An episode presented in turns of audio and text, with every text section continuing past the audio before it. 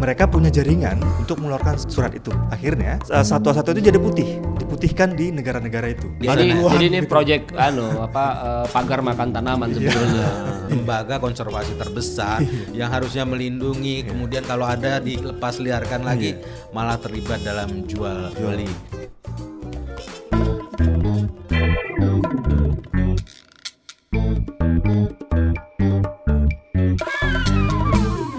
Salam saudara Anda bersama Ngopi bareng Azul Arif Zulkifli pemimpin redaksi majalah Tempo. Kali ini kita akan berbincang tentang satwa ilegal di Taman Safari. Di Tenggarai, lembaga konservasi ini terlibat dalam jual beli satwa ilegal. Sudah bersama kita kali ini penulis dari tema ini Bung Mustafa Silalahi. Selamat siang Bung Moses. Bung Arif, ini kenapa muncul ide untuk melihat eh, ada dugaan satwa ilegal di Taman Safari, lembaga konservasi loh Taman Safari ini. Saya mau ngasih konteks besarnya dulu ya. Dua pekan ini tuh kita ya saya kita menulis eh, dua dua cover story yang keluar dari isu yang lagi rame yaitu pemilu, gitu. Jadi memang message-nya kira-kira kita mau bilang kepada masyarakat hidup itu bukan cuma pemilu loh gitu. Kira-kira gitulah ya. Karena kita sumpek lah dengan segala kampanye dan kebencian dan sebagainya dan kita mau nunjukin bahwa ada sesuatu yang eh, lain yang juga harus kita perhatikan. Nah, kali ini ada ini ada satu proyek yang memang sudah dijalankan sama teman-teman di desk hukum eh, dan Moses ini salah satu redaktur yang ada di situ yang eh, menemukan bahwa ada eh, perdagangan satwa liar, satwa yang dilindungi lewat cara-cara yang ilegal dengan modus-modus yang spesifik yang diduga melibatkan sebuah lembaga konservasi terbesar di Indonesia yaitu Taman Safari Indonesia. Nah, ini menjadi penting karena rasanya kalau orang di seputaran Jawa, Jakarta eh, nggak ada yang nggak kenal dan nggak pernah pergi ke Taman Safari. Gitu kira-kira Bang Roni. Di setiap mobil biasanya ada stiker Ada stiker karena kita di dipaksa untuk ya. kalau datang ditempelin stiker. Waktu kita parkir ditempelin tuh stiker ini. Bung Moses bagaimana bisa Taman Safari terkait dengan kasus jual beli ilegal nih satwa ilegal? Ya, ini eh, kita juga Pak mau cerita sedikit background. Ini kan kita sudah tulis proyek ketiga ya soal satwa eh, dilindungi yang pernah kita tulis di majalah Tempo. Nah, dari yang pertama kita menulis itu sekitar eh, dua tahun lalu, kita sebenarnya sudah mendengar, kita sudah mendapatkan informasi bahwa lembaga konservasi yang bernama Taman Safari ini yang terbesar seperti disebutkan Mas Ajul tadi, itu eh, sering kali menampung satwa-satwa dilindungi secara ilegal. Nah, mereka membeli, lalu mereka mendistribusikannya ke tempat lain. Nah, informasi yang kita dapat selama itu baru hanya eh, testimoni-testimoni dari orang kedua, orang ketiga. Nah, kemudian eh, setelah sekian waktu berjalan, kita bertemu dengan teman-teman eh, dari beberapa kelompok dan mereka akhirnya memberikan informasi bahwa ini ada yang terbaru dan kali ini kita mendapatkan eh, mendengar eh, buktinya secara konkret yaitu eh, dalam bentuk eh, percakapan langsung antara si pedagang eh, satwa dilindungi ini dengan si eh, orang bagian dari manajemen eh, Taman Safari Indonesia. Nah dari situlah kita kemudian menelusuri informasi itu dan kita eh, eh, cari tahu siapa jaringannya. Nah, sebenarnya jaringan yang melibatkan yang eh, Taman Safari ini adalah salah satu jaringan terbesar. Karena dari satu jaringan ini, kalau teman-teman nanti dan eh, para pendengar eh, mengetahui bahwa yang ada di Komodo itu 41 yang di Sur- Jawa Timur itu yang sampai akhirnya membuat keputusan eh, kementerian akhirnya ikut untuk menutup Taman Nasional itu, itu adalah bagian dari jaringan si si yang bernama si Diki si Diki ini. Ya, jaringan pelaku ya. Jadi awalnya dari penangkapan di Jawa Timur itu ya kepolisian Jawa Timur atau di Jawa Barat, di Jawa Barat. Jawa Barat kemudian membuka jaringan di Jawa Tengah, jaringan Kudus, jaringan Pati, jaringan eh, Bandung, jaringan Makassar, sampai yang terakhir di jaringan eh, Jawa Timur yang Komodo ini. ini sindikatnya dalam negeri aja atau terkait juga di luar negeri? Luar negeri. Jadi mereka ini hebatnya adalah mereka bisa mengirim satwa-satwa ini hingga sampai ke Timur Tengah dan mereka bisa membuat suratnya secara resmi. Jadi mereka membuat hub sendiri eh, negara negara penghubung misalnya mereka eh, me- mengirim dulu satwa-satwa itu ke Malaysia, ke Singapura atau ke Thailand. Tiga negara inilah tiga paling favorit Ini tempat transit aja. transit. Nah, tapi hebatnya di transit sana mereka uh, satwa ini bisa keluar secara resmi suratnya. Kalau dari kita ini sebutannya BKSDA, surat keterangan BKSDA. Nah, mereka punya jaringan BK, uh, lembaga uh, semacam BKSDA setempat untuk mengeluarkan surat surat itu. Akhirnya surat uh, satwa-satwa itu jadi putih, diputihkan di negara-negara itu.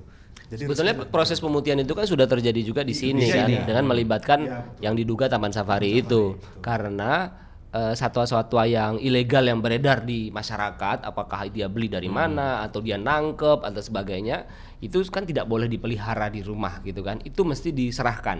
Hmm. Nah, pemerintah itu tidak punya atau sedikit sekali kapasitasnya dalam menampung yeah. Iya. uh, apa hewan-hewan dilindungi yang mau diserahkan ini. Hmm. Nah, lalu kemudian si Taman Safari itu diberi wewenang untuk nampung begitu ya iya. dan mengeluarkan surat, surat begitu kan? keterangan. kan. Jadi surat lembaga konservasi itu bisa mengeluarkan uh, surat keterangan bahwa ini adalah bagian dari lembaga konservasi mereka hmm. yang kemudian itulah digunakan dimanfaatkan diputihkan kalau. Jadi setelah dikasih surat dia yeah. kemudian keluar lagi, keluar lagi si barang-barang ini kepada masyarakat, masyarakat sampai akhirnya beredar di luar negeri tadi. Setelah diputihkan oleh dalam tanda kutip mungkin ya Taman Safari ini apakah tidak ada pengawasan dari KLHK misalnya? Seharusnya ada ya, hmm. seharusnya ada. Jadi secara periodik sebenarnya lembaga konservasi se-Indonesia harus melaporkan triwulan. Hmm. Secara tiga bulan mereka melapor ke kementerian uh, di dalam hal ini adalah Direktorat Jenderal Konservasi Sumber Daya Alam dan Ekosistem.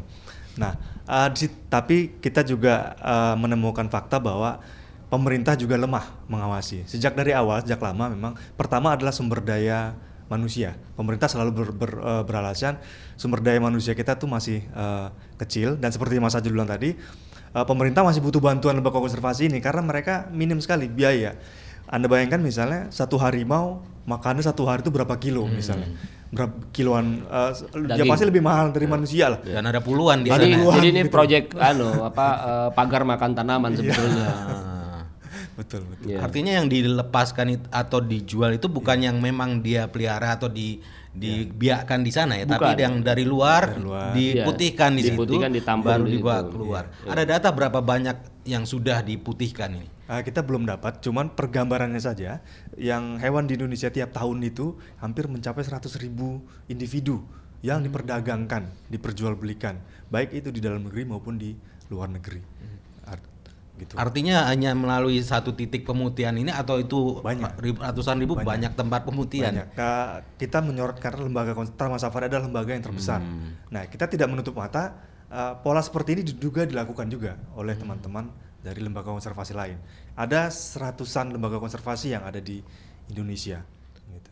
Jadi menurut saya uh, Bang Roni concernnya kita adalah satu hilangnya ya. hewan-hewan yeah. hmm. yang uh, dilindungi yang jumlahnya sudah terbatas gitu yes. gitu kan ya, itu mestinya menambah kekaya ke, keanekaragaman hayati kita tapi ini malah hilang dan yeah. kita akhirnya hmm. berkurang itu satu kedua kita juga concern bahwa bagaimanapun yang namanya uh, uh, uh, uh, penjualan ilegal dan sebagainya itu akan mempengaruhi siklus rantai makanan hmm. gitu kita semua tahu yeah. kalau satu satu spesies misalnya Gila. dikurangi dibunuh misalnya hiu ya hmm. lumba-lumba dalam cerita yang kita bikin Macan ini gitu ya. ya itu pasti akan dan dampaknya akan ke manusia juga begitu ujung-ujungnya ya, betul. ini disebut sebagai bisnis ilegal terbesar di Indonesia ya kelihatannya yes. uh, jual beli satwa ilegal yeah. ini ya setahun ke wildlife nilainya besar 13 triliun wow setahun prediksi, prediksi mereka itu yang diduga uh, yang ketahuan yang lebih hmm. jadi ini jadi semacam puncak gunung, es begitu ya iya.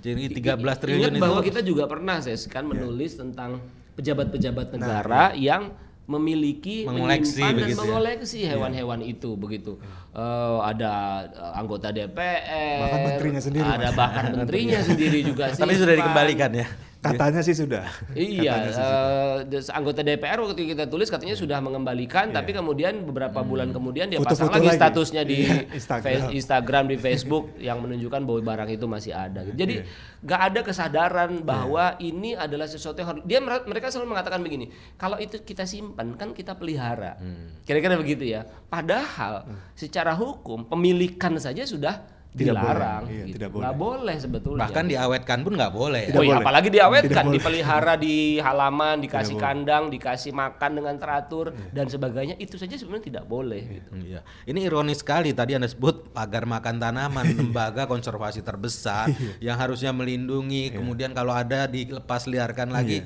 malah terlibat dalam jual, beli. Sudah diperiksa mereka oleh kepolisian. kita Pemilik terakhir atau terakhir kita uh, konfirmasi ke Badan Reserse Kriminal Mabes Polri, mereka belum. Mereka akan uh, problem mereka adalah mereka merasa itu adalah lembaga konservasi adalah kewenangan dari Kementerian Lingkungan Hidup dan Kehutanan di KLHK dan mereka memang punya dirjen Direktur Jenderal Penegakan Jadi penyidik Hukum. sipilnya yang mesti iya, bergerak. Iya, harus uh, Tapi mereka kelihatannya ada tanda-tanda mereka melanjutkan informasi ini tidak? Kita mendengar uh, hari ini tadi siang uh, sudah agak panas di Hmm. Barreskrim dan KLHK. Mudah-mudahan kita melihat dampaknya minggu Setelah minggu tulisan depan. ini muncul ya? Iya. Uh, sudah agak panas nih, sudah heboh teman-teman Saya aktivis juga dikontak sama ramai. itu juga satu orang polisi Iya. yang berterima kasih karena sudah muncul ini karena dia ngerasa selama ini di- mereka sudah jalan sebetulnya Iya. tapi nggak ada nggak ada dukungan ya dukungan publik termasuk media begitu Iya. jadi ada apresiasi dan ini puncak gunung es tadi Iya. jadi besar sekali di bawahnya kalau ini kita mau bongkar sampai habis Dan dampaknya tadi ekosistem yang rusak. iya gara-gara dan 13 ulat triliun per tahun itu kan sama dengan bisnis apa tuh 13 triliun per Mungkin tahun Bisnis bisnisnya startup kali bisa. Ya bisnis ilegal gini kan selama ada permintaan kan supply akan Yes. terjadi Betul, terus kan. betul. Orang akan berburu menangkap Iya. hewan-hewan itu untuk diperjualbelikan. Jadi kalau yang diceritakan Moses itu eh, sudah mulai merambah juga ke komodo, Iya. maka kita lama-lama nggak bisa mengklaim ke komodo sebagai Indonesia hewan khas Indonesia begitu ya. Ini ada efeknya pada pariwisata. Bayangkan kalau di sana di ditampung terus diternakan besar ya akhirnya ada taman komodo di Timur Tengah atau di mana begitu ya. Dan kita nanti pergi yang pergi untuk berwisata ke sana. Timur di sini habis sudah. Komodo tidak sulit loh berkembang biak. Mereka Tidak di negara sulit. lain itu bisa. Langsung. iya. Ini agak ironis karena Iya. sampai ditutup Iya, Taman Nasional Taman Komodo, Komodo karena eh, pengelolanya tuh mau mengidentifikasikan Yes. sebenarnya barang-barang apa komodo-komodo itu diambil dari mana? Iya. Apakah Belum dari ketahuan dari Pulau Komodo atau pulau sekitar ya, ya. kalaupun Pulau Komodo eh, eh, yang termasuk kawasan konservasinya Iya. mereka atau tidak, atau pulau sekitar misalnya begitu kita nggak tahu gitu. Tapi faktanya ada jumlah sejumlah itu yang sudah di- Diambil. diambil dan ditransaksikan. Baik. Saudara, itu tadi perbincangan ngopi bareng Azul Arif Zulkifli, pemimpin redaksi majalah Tempo, dengan juga Bung Mustafa Silalahi, redaktur majalah Tempo. Kita jumpa lagi di lain kesempatan. Saya Roni Sitanggang. Salam.